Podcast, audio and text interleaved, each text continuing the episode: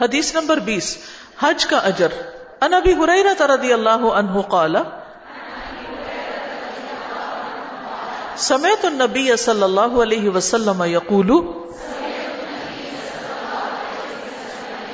من حج للہ، فلم يرفث ولم يفسق رجع كيوم ولدته امه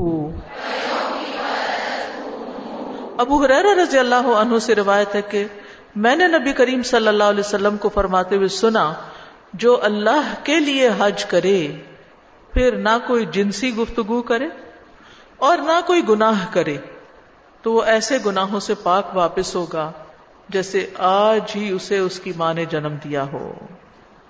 تو من حج اللہ جو اللہ کے لیے یعنی اللہ کی رضا طلب کرنے کے لیے اللہ کو خوش کرنے کے لیے حج کرے۔ یعنی اس کا مقصد کاروبار کرنا یا لوگوں سے ملاقات کرنا یا جہاز کی سیر کرنا یا مکہ مدینہ دیکھنا نہ ہو، بلکہ اللہ کی رضا مطلوب ہو۔ اور پھر للہ ہی میں یہ بھی چیز آتی ہے کہ آخرت میں اللہ کے چہرے کی طرف دیکھنا، جنت میں جانا اور جہنم سے بچنے کی امید رکھنا۔ یہ اس کی نیت میں ہو۔ فلم یرفس، کوئی فحش بات نہ کرے۔ حتیٰ کہ ہسبینڈ وائف بھی آپس میں کوئی اشاروں کے نایوں میں بھی ایسی بات نہ کرے۔ ولم یفسق، کوئی گناہ کا کام نہ ہو۔ کسی سے جھگڑا نہ ہو۔ کوئی لڑائی وغیرہ نہ ہو۔ تو پھر ایسا شخص اس طرح حج کر کے واپس آتا ہے جیسے وہ آج پیدا ہوا ہے۔ اور پھر آپ یاد رکھیے کہ جتنی دیر انسان حج کرتا ہے، جانے اور آنے تک وہ اللہ کے راستے میں ہوتا ہے۔ فی سبیل اللہ ہوتا ہے۔ وہ ایک ایک قدم اٹھاتا ہے تو اس کو اجر ملتا ہے۔ وہ کوئی بھی رکن ادا کرتا ہے، اس کو اجر ملتا ہے۔ نبی صلی اللہ علیہ وسلم نے فرمایا، جب تم اپنے گھر سے بیت الحرام کے ارادے سے نکلتے ہو، تو تمہاری اونٹنی کوئی قدم نہیں رکھتی اور نہ اسے اٹھاتی ہے۔ مگر اللہ تعالیٰ اس کے ساتھ تمہارے لیے ایک نیکی لکھ دیتا ہے اور تم سے ایک گناہ مٹا دیتا ہے۔ اور تمہارا طواف کے بعد دو رکت ادا کرنا ایسا ہے جیسے تم نے بنی اسماعیل میں سے ایک گردن آزاد کر دی۔ تمہارا صفا مربع میں دوڑنا ایسا ہے جیسے ستر گردنے آزاد کرنا۔ تمہارا دوپہر کے بعد عرفات میں کھڑے ہونا تو اللہ تعالیٰ آسمانی دنیا پہ نازل ہوتا ہے اور فرشتوں سے تم پر فخر کرتا ہے۔ فرماتا ہے، میرے بندے میرے پاس کھلے اور گہرے رستے سے پراگندہ حالت میں آئے۔ جو میری رحمت اور جنت کے امیدوار ہیں۔ بس اگر تمہارے گناہ ریت کے ذروں یا بارش کے قطروں یا سمندر کی جھاگ کے برابر بھی ہوں، تو میں انہیں بخش دوں گا۔ میرے بندو، لوٹ جاؤ۔ تم بخشے بخشائے ہو اور ان کی بھی مغفرت ہے جن کی تم نے سفارش کی یعنی جن کے لیے تم دعائیں مانگ رہے ہو، میں نے ان کو بھی بخش دیا، جو خود یہاں نہیں بھی آئے۔ تمہارا جمرات کو کنکریاں مارنا، تو تمہارا ہر کنکری مارنے کے بدلے ایک کبیرہ گناہ کی معافی اور کفارہ ہے، جو ہلاک کر دینے والا تھا۔ اور تمہارا قربانی کرنا، تو یہ تمہارے لیے تمہارے رب کے پاس ذخیرہ ہو جاتا ہے۔ اور تمہارا سر منڈوانا، تو ہر بال کے بدلے جو تم منڈواتے ہو ایک نیکی لکھی جاتی ہے اور ایک گناہ مٹا دیا جاتا ہے اور اسی طرح بال کترنا جو ہوتا ہے۔ اس کے بعد تمہارا افاظہ کرنا، طواف افاظہ کرنا، سو تم طواف کرتے ہو تو تمہارا کوئی گناہ باقی نہیں رہتا۔ اور فرشتہ آتا ہے، یہاں تک کہ وہ اپنے دونوں ہاتھ تمہارے کندھے پہ رکھ کے کہتا ہے، تم جو چاہو مستقبل میں کرو، تمہارے گزشتہ سب گناہ معاف کر دیے گئے۔ یہ حج کا فائدہ ہے۔ اسی طرح حج اور عمرہ کرنے والے اللہ کے مہمان ہوتے ہیں، اللہ کے وفد ہوتے ہیں۔ اللہ نے ان کو بلایا ہوتا ہے۔ انہوں نے اللہ کے حکم کی تعمیل کی ہوتی ہے۔ انہوں نے اللہ سے مانگا تو اللہ نے ان کو عطا کر دیا۔ پھر ان کو اللہ کی حفاظت ملتی ہے۔ حج کرنے والے کی دعائیں قبول ہوتی ہیں۔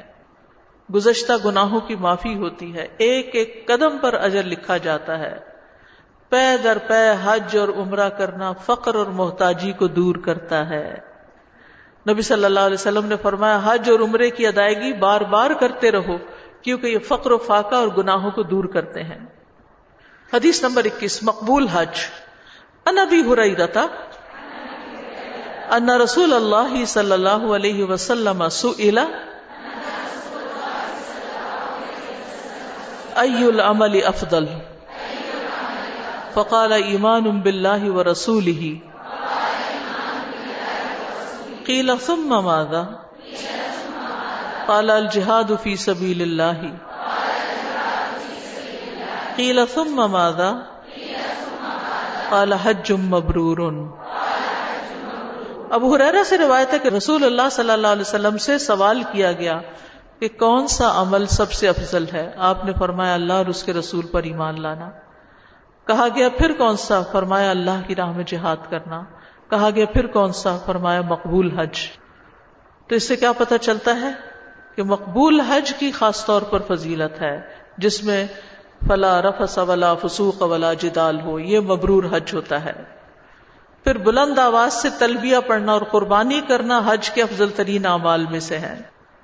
آپ صلی اللہ علیہ وسلم نے یہ بھی فرمایا، حج مبرور وہ ہے جس میں کھانا کھلایا جائے اور اچھی گفتگو کی جائے۔ تو آئندہ اگر اللہ تعالیٰ آپ کو حج عمرے پہ لے جائے تو کیا کریں؟ لوگوں کو کھانا کھلائیں اور لوگوں سے اچھی بات کریں۔ اچھی بات عام روزمرہ کی بھی اور کوئی نیکی کی بات موٹیویٹ کرنے والی چھوٹا چھوٹا درس تیار کر کے جائیں جیسے مینا عرفات میں لوگ اکٹھے ہوتے ہیں اور آپ سے پوچھتے بھی ہیں کہ ہمیں کچھ اور بتا دیں۔ کیونکہ فارغ ہوتے ہیں سارا وقت تو وہ کچھ سیکھنا بھی چاہتے ہیں۔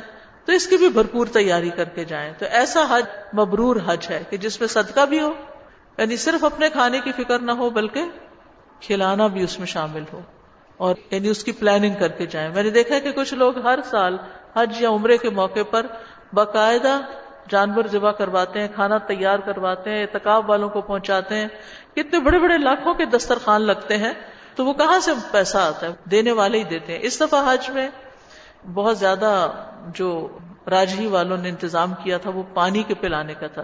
ایک پروجیکٹ انہوں نے شروع کیا سکیا گیس تو سکیا گیس اس پروجیکٹ کا نام ہے، جس میں ایک ریال سے لے کے جتنا چاہے انسان دے، وہ حاجیوں کو ایئرپورٹس پہ اور عرفات اور مینا اور ہر جگہ پر پانی تقسیم کر رہے تھے۔ کیونکہ پانی پلانا بھی بہترین کاموں میں سے ہے۔ تو حج میں ریچولس کو صحیح طور پہ ادا کرنا، ذکر اذکار کرنا، اور پھر خلق خدا کا خیال رکھنا، اور پھر لڑائی جھگڑے سے پرہیز کرنا، اچھی باتیں کرنا، یہ حج کو اور عمرے کو بہترین کر دیتا ہے۔ وآخر دعوانا ان الحمد لله رب العالمين سبحانك اللهم وبحمدك اشهد ان لا اله الا انت استغفرك واتوب اليك السلام علیکم ورحمۃ اللہ وبرکاتہ۔